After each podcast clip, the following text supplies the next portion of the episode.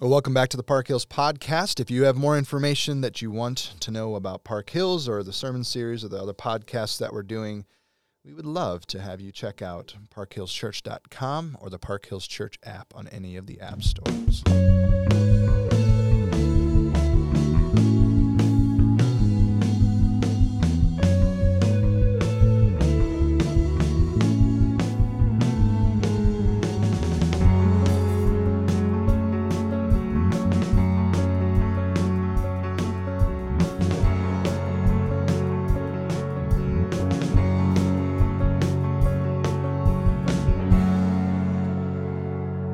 Right, so Alex, I'm going to ask the question: Where's the beef? Uh, you know, you had this statement in your sermon that jokingly called me out, and then you just told everyone that I'm wrong, Well, which I so appreciate. But I want to let's talk about this a little bit. I just wanted to see you squirm sitting in the front row. I was like, this is great. This is Yeah, great. it, I didn't really squirm, nor did I give you a talking to this week. just to No, be clear, No, no Okay. talking to. Um, yeah, but we're talking about the kenosis Yeah, or what uh, what was Jesus how does how does Jesus be fully God and fully man at the same time? How do we understand God coming to earth? right, It I mean it's just like it's this huge huge discussion right. that uh, I think we- that pulls from lots of areas of scripture, but Sure. specifically, I was preaching Philippians chapter two, Yep. and seeing uh, Jesus the the verse there, Jesus emptied himself, as uh, some translations give it. I I know the um, the NIV uh, says like gave himself up. I'll look that up real quick. Yeah, Um, which all goes into the translation of a single word, which Right. we'll talk about for a little bit here. So yeah, so all that to say, there, there is a two thousand year long conversation that has kicked some people out of orthodoxy altogether. They've been re- rendered a heretic and removed from the church. Uh, there are so many different views of this.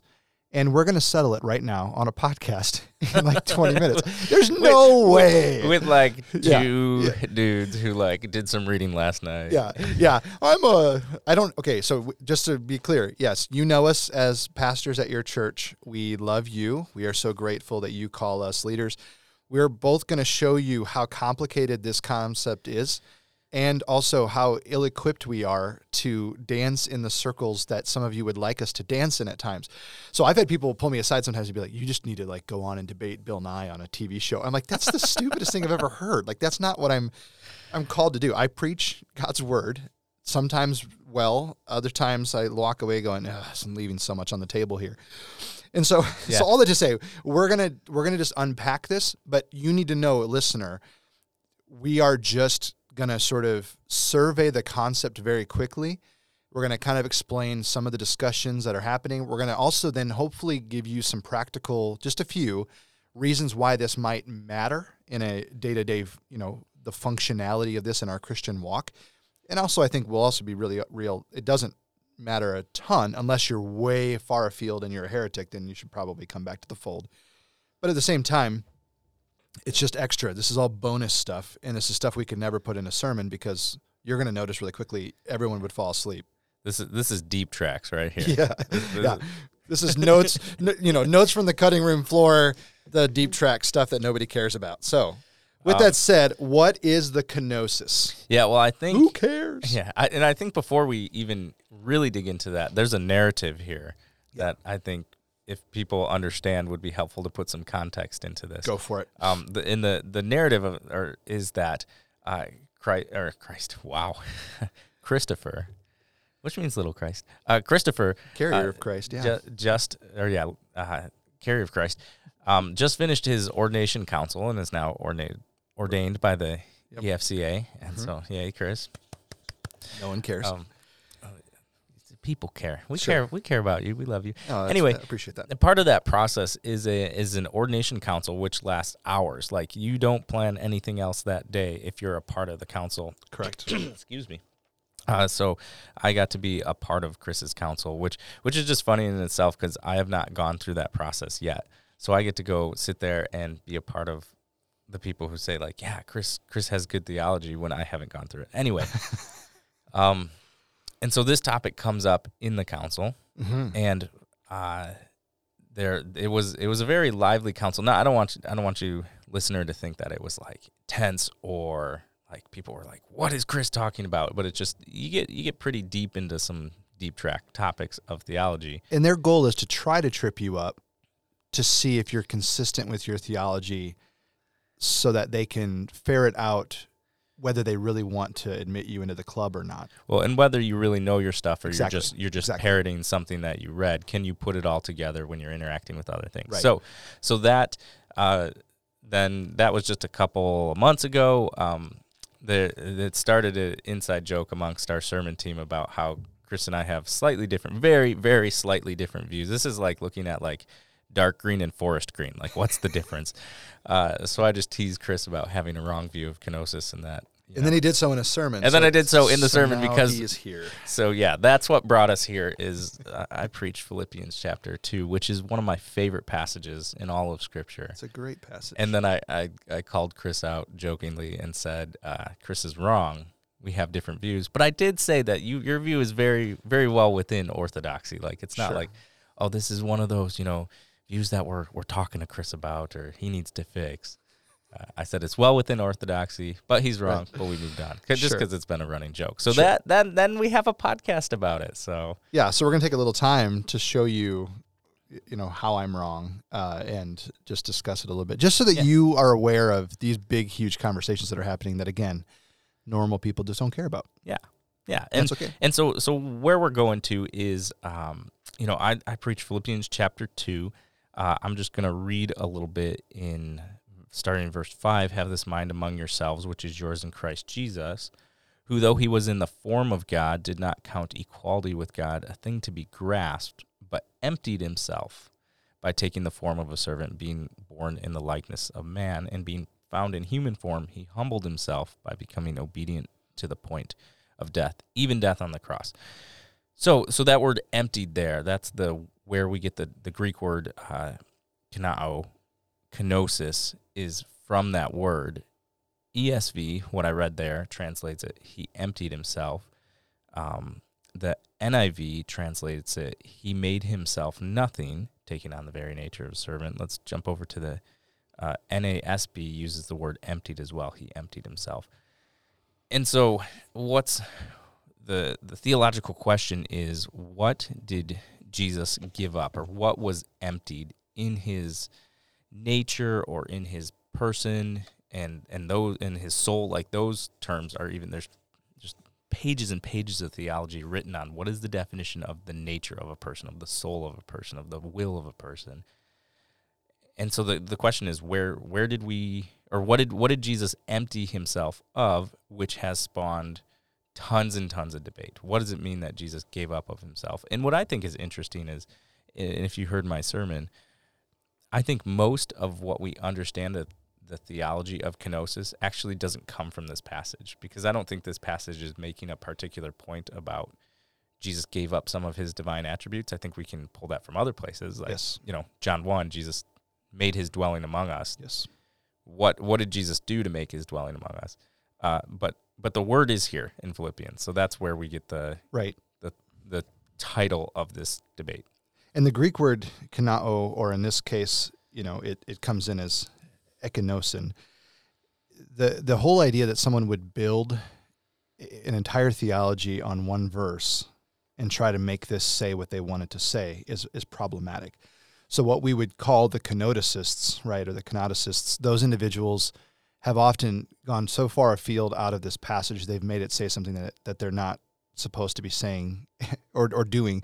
And and I don't hold to one of those views, nor does anybody that I know, because most of them have been branded heretics at this point because they've they've said Jesus actually emptied himself.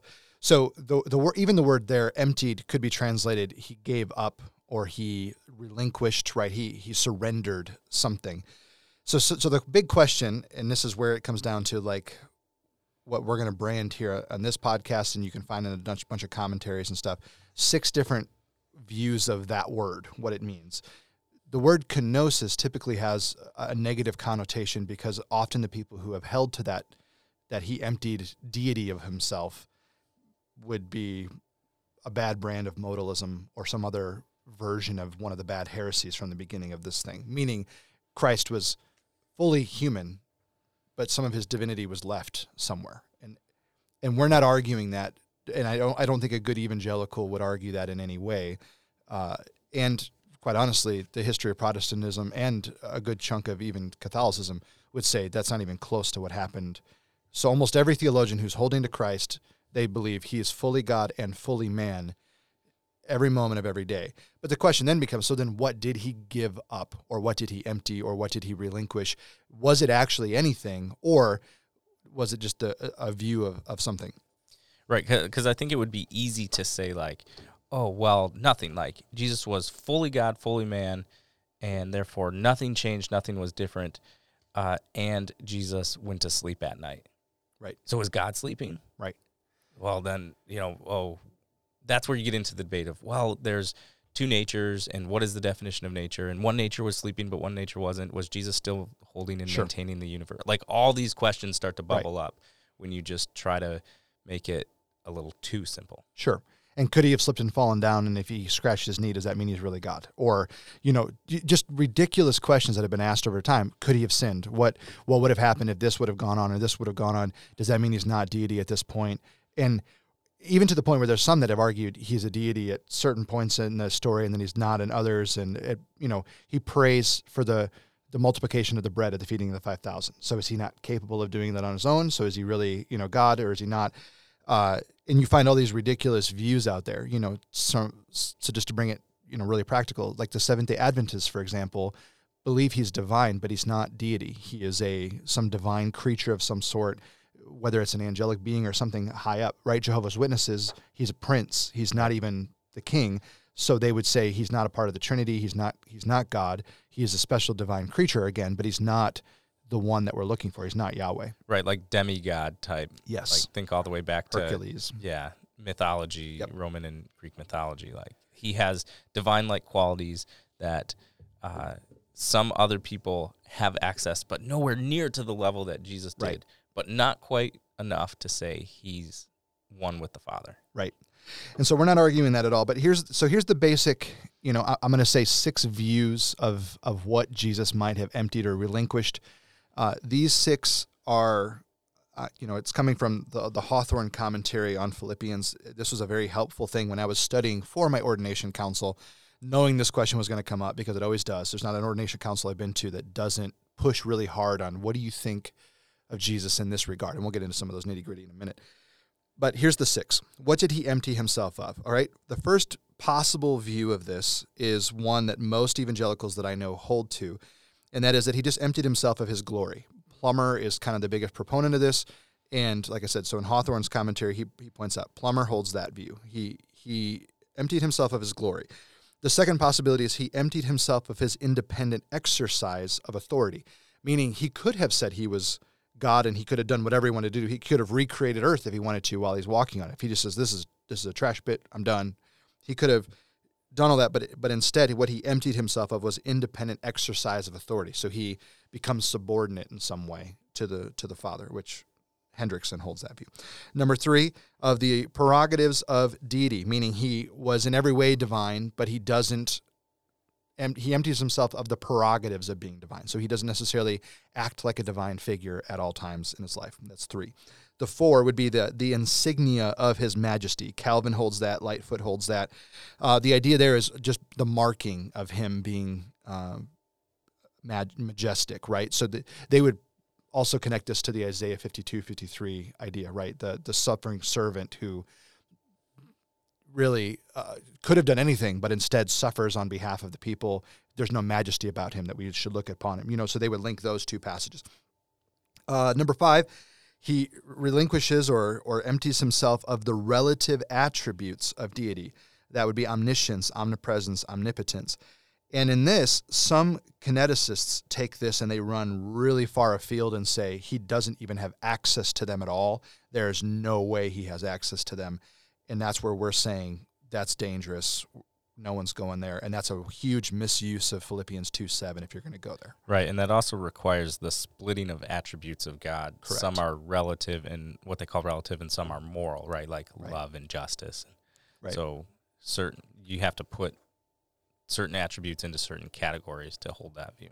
And one of the dangers of this, and this is the reason why we would push back on the kenoticists in general, is there there's multiple passages of the immutability of God. God cannot not be God.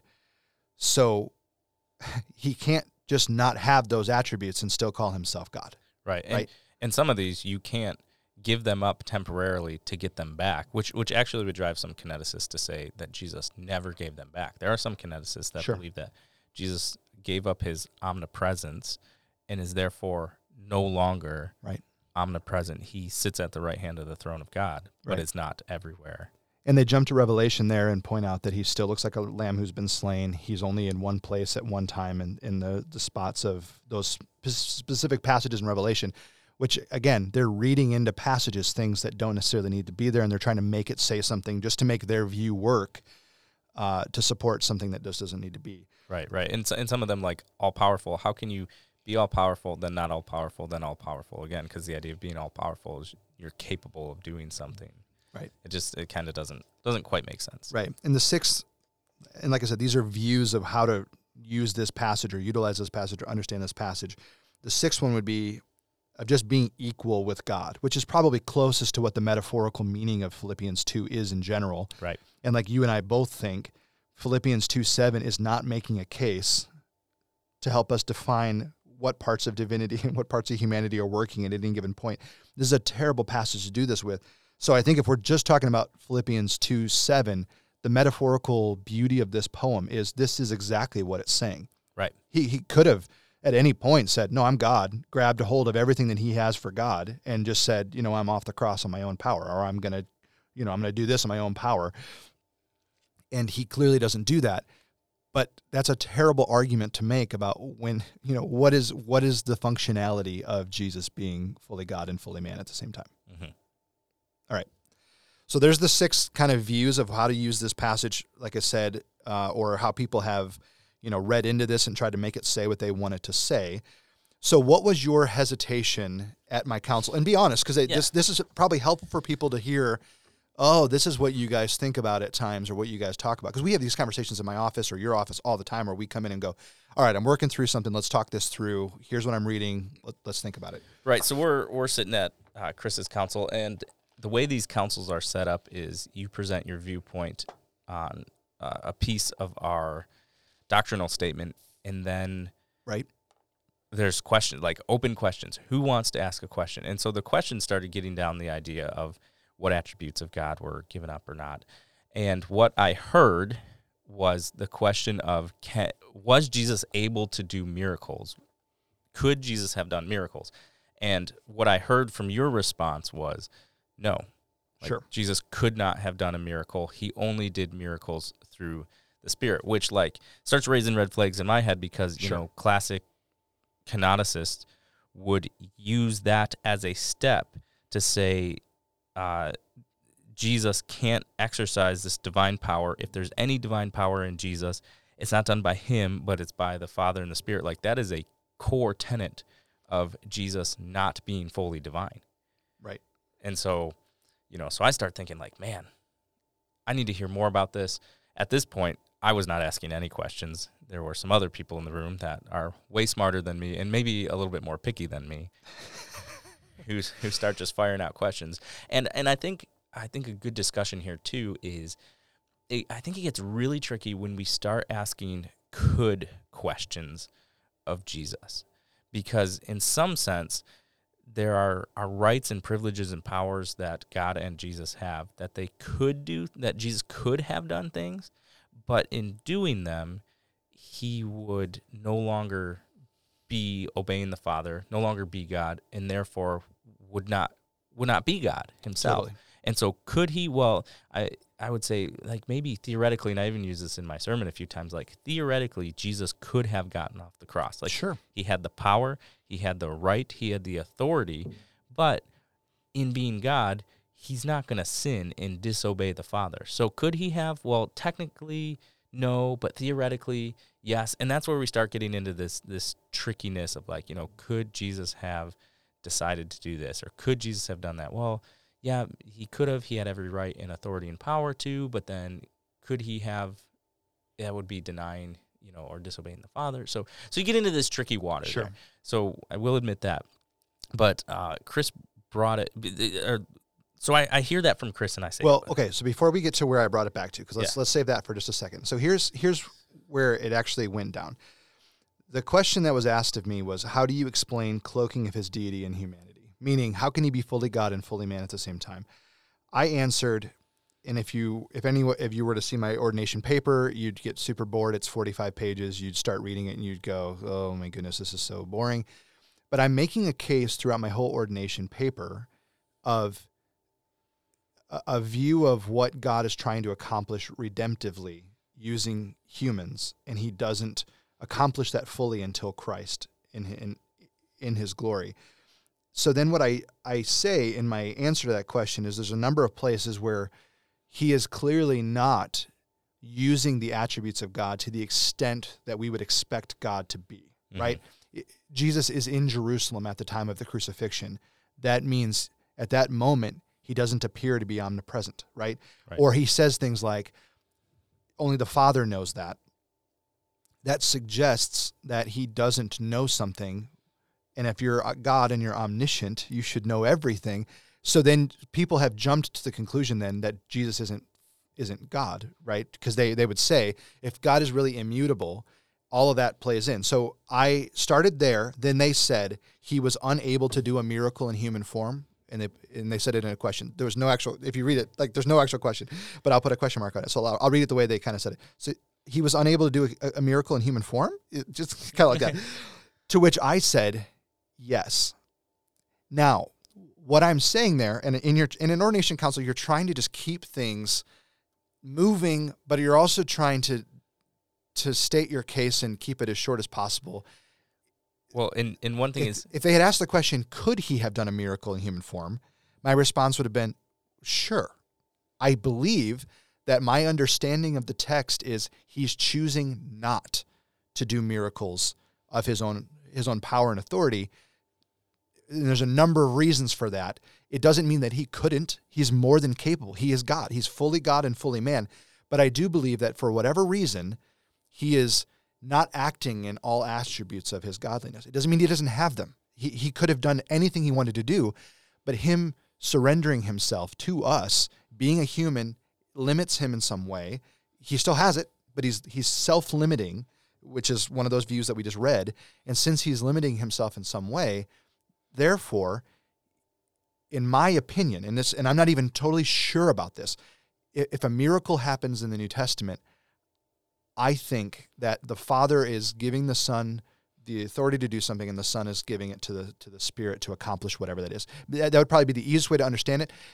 But at, at the same time, all of them are working in perfect unison, and they can do whatever they want to do. If the Son's walking around doing miracles, I have no problem with that. I'm go for it. Right, and this is this is the the dark green versus forest green of of Chris and I. I think Jesus did exercise his divine authority on on his own accord, never contradicting the Trinity. Sure. But I think Jesus' miracles were Jesus himself as that person of the Trinity doing it. Sure. But but I, I hope you can hear and understand like these these are are so close that if you held them next to each other, you'd you'd have to have the proper lighting Right. to really see the difference between the two. And I'm very open to that. Right. Uh, I think And and I'm open to your point of view. The- I mean, part of the problem is, where, the text supports a lot of possibilities here but in an ordination council they want you to define your specific view of something and then they want to rip it apart and you can't you know it just gets so down in the weeds for really no reason at all when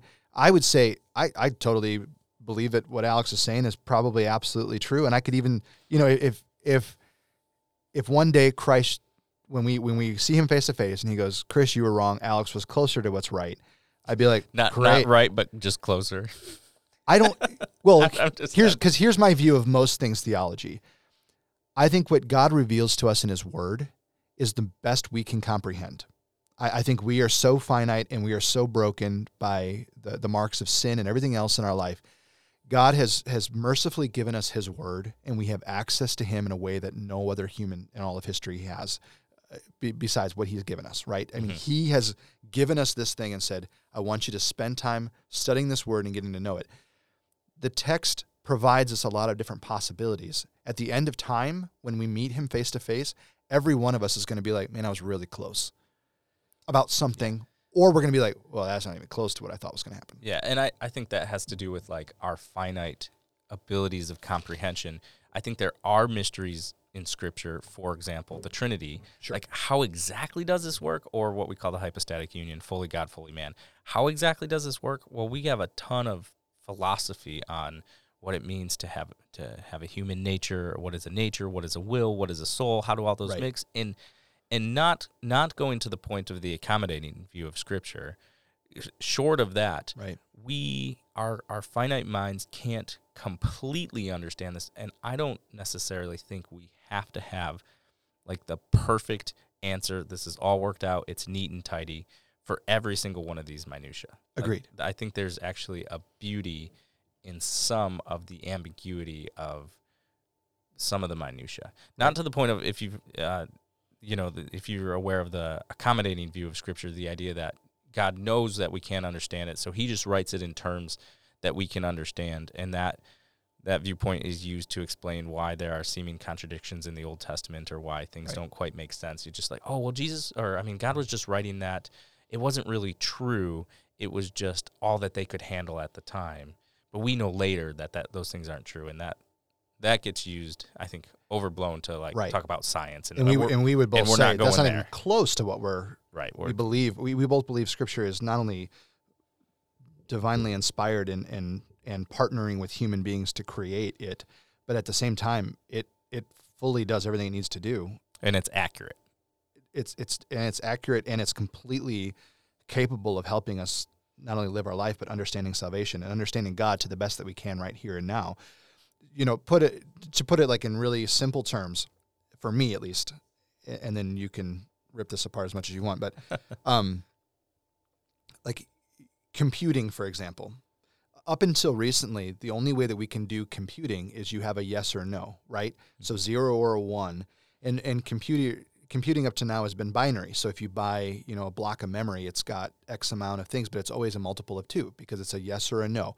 So everything that you see cr- created by a computer is a yes or a no. Well, recently they've been developing quantum computers, and the reason why that's so significant is they're able to utilize a particle in what we would call the quantum realm, and it's not like the movies make it. It's just a, it's basically subatomic particles that are so small. They're able Ant to Man. I, I, I saw I saw a documentary about this. It's called Ant Man. yeah, yeah, it's ridiculous.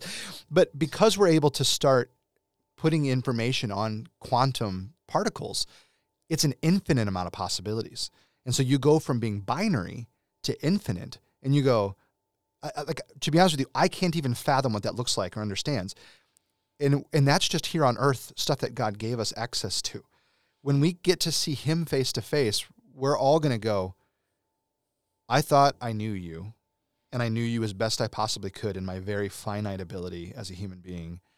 And and again, you know, moving from sin through redemption to eventually glorified, my state right now is I'm not able to comprehend how amazing you are. When we see him, we're gonna go, Whoa, even if we were right, we're gonna go, What you're way more amazing than I thought you were. That's how I'm trying to process it. And so with kenosis, or and please understand, even using that term is kind of wrong because we're not holding to a view of kenosis here.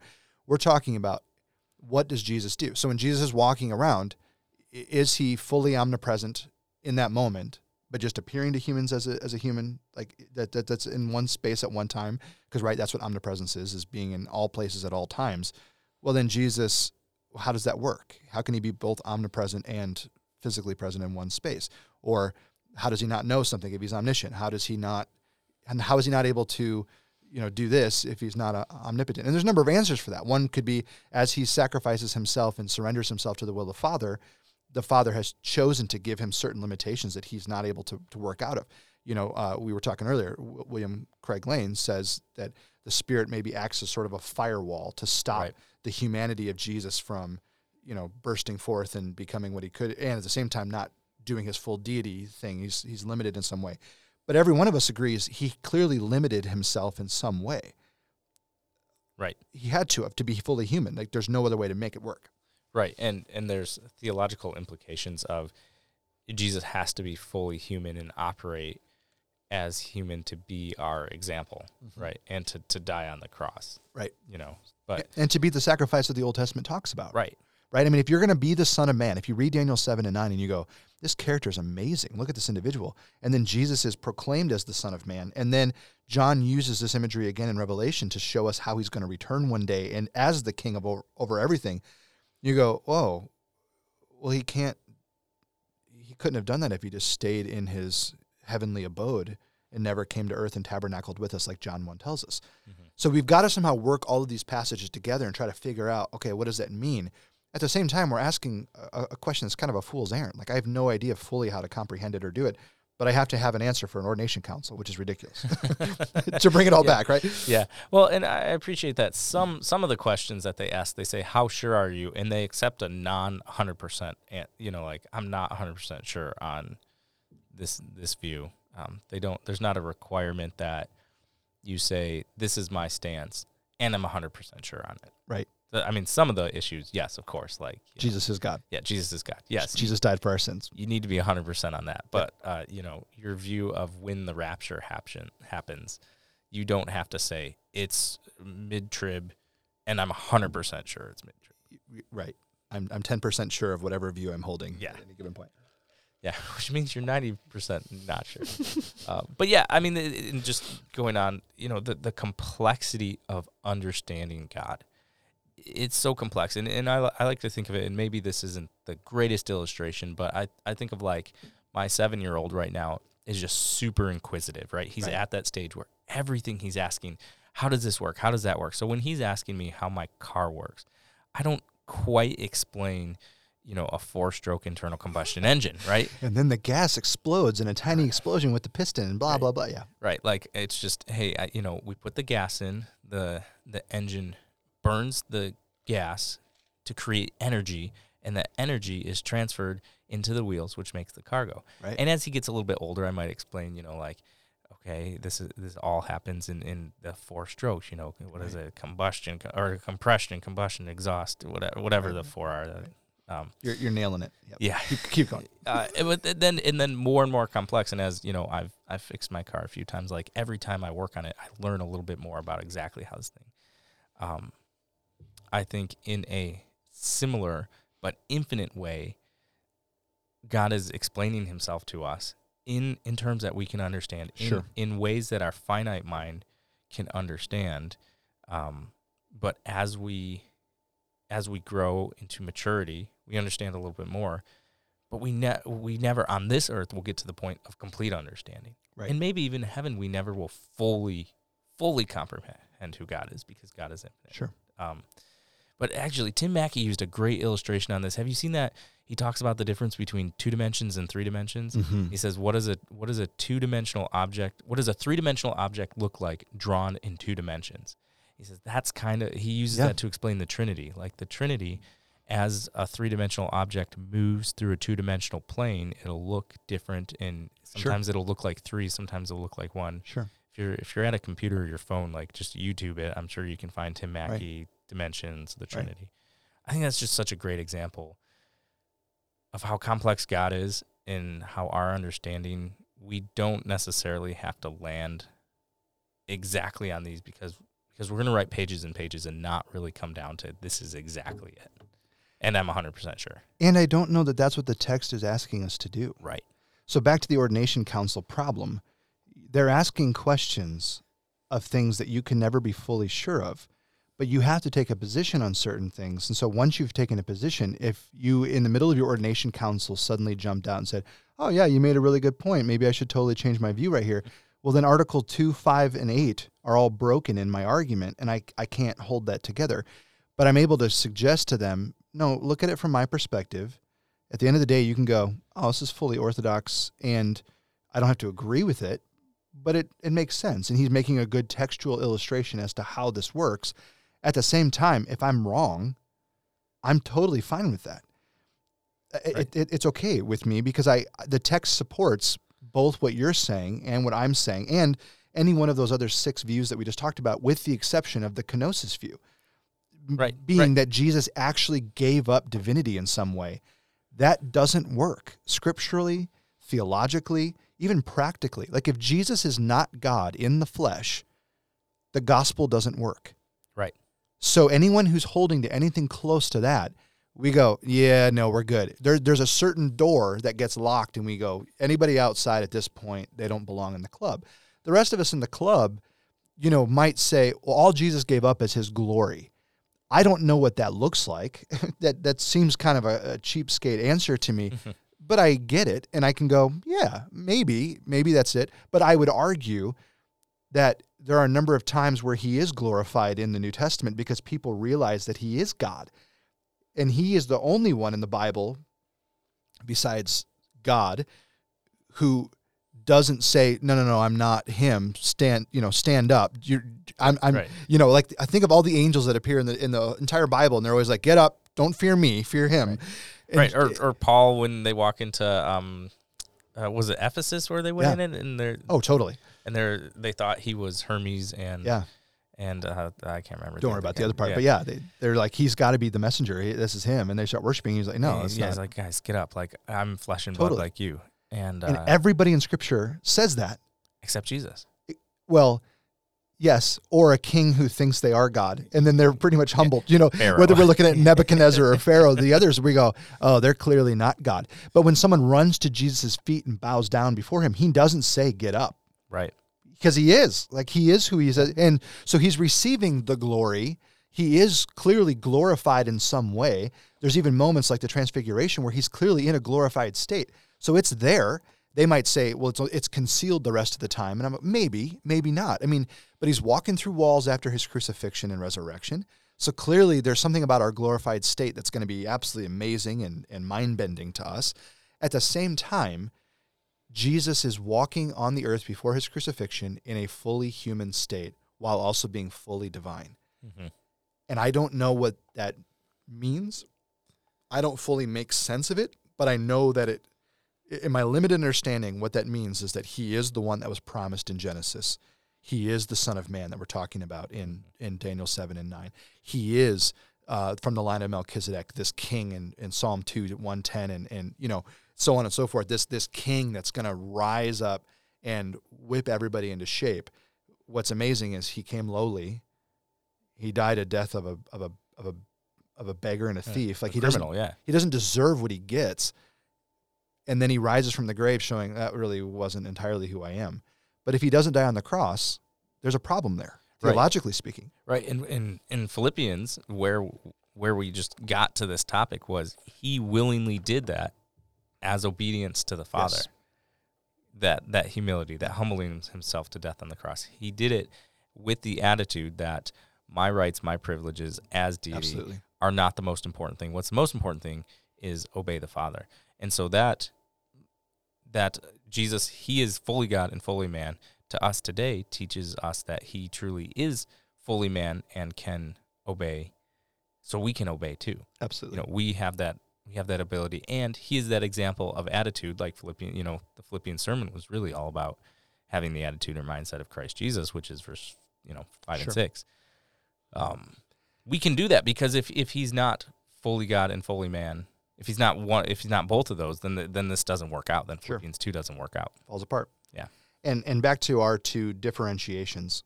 Let me just if if he is relying on the spirit to do the miracles on his behalf, like I think the text supports. That's really beautiful. At the same time, I don't believe that I can just be like Jesus and go out there and do a bunch of miracles because Jesus was fulfilling what the Father set for him to do in a way that I'm never going to be able to do that's beautiful. At the same time, if I'm wrong and you're right, and Jesus is walking around and in his deity doesn't need the Spirit to do some of these things, I have no problem with that either. Both of those things are very minute differences. And at the same time, they're both talking about him as fully divine, fully man. And every one of us would look at him and say, that's the guy we're following. Mm-hmm. Yeah. And we're trusting in his power to do whatever needs to get done. Yes. Yes, and and those very very slight differences. I you know I just got to jump on that opportunity to make fun of Chris from the pulpit. That's pretty much where this all came up.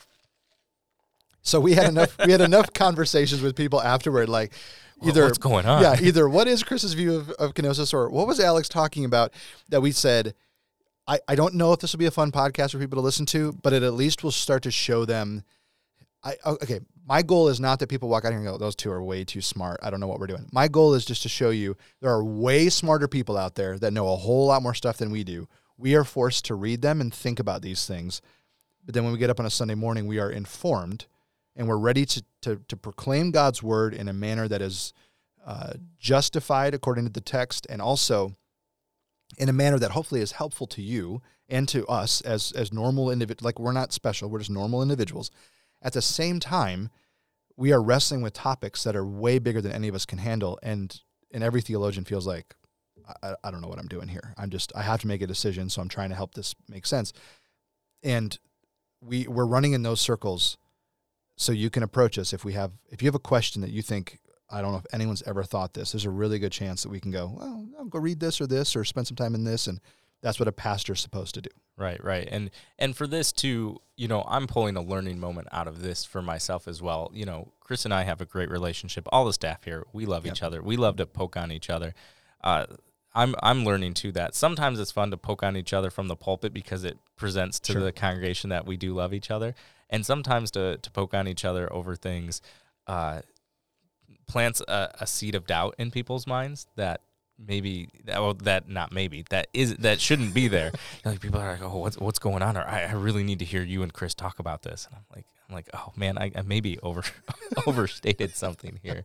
Um, but you know so so to get on the record and if you've made it this far in the podcast like good on you nice job. Uh, you know i i it's so funny that I even get a vote, but I voted positively on Chris's ordination. Like I didn't you know, they at the end they send Chris out of the room. Then everybody says, "Do you, do you guys have any um, questions or concerns?" And there were there were no concerns. Everyone was like, "Yeah, this this looks great." Right. And and then you you do a voice vote. Everybody says aye. Like sure. And and trust me, this isn't like one of those you have to say aye type of things. Like right. there's uh, the culture of this is totally open to discussion at this point. Right. So it was very quick. Brought Chris back in we all clapped or something. I don't remember what happened. That's and, funny. And then, uh, so I just want to get on the record, like, total, totally approve of what Chris says. And at the and, same time, also what happened is someone said, "I didn't know that this there are this many views of of how to understand this concept," and I'm like, "Yeah, I've studied this. Like, I, I I'm not." Standing up here saying something that's just totally out there, but it's different than a number of the folks that were in the ordination council, and yeah. different than you in some ways. Mm-hmm. Yeah, and it's and, totally and, fine. And I mean, there's a lot of these all over the place, all over Scripture. We can go through all these different minutia of, you know, how did this work or what does this happen? Because we we ask questions of Scripture, and that's good. I, you know, this yeah. this conversation is not a bad conversation. No. Um, it's very good, but yeah, but we we we love Chris despite despite what he thinks about this. Uh, um, That's funny. Yeah, so approved. All right. Well, you heard it there, folks. Alex approves of me, so uh, we can. Uh, That's all you were doing this for, right? That, that really, that was really the whole reason. Uh, this entire podcast only existed so. I don't, I don't mean just this podcast. I mean on record. yeah, I need Alex's approval. That's one of my main goals in life. So, thanks for listening. Hopefully, uh, you got to this far. If not, you know, sorry. Too late now.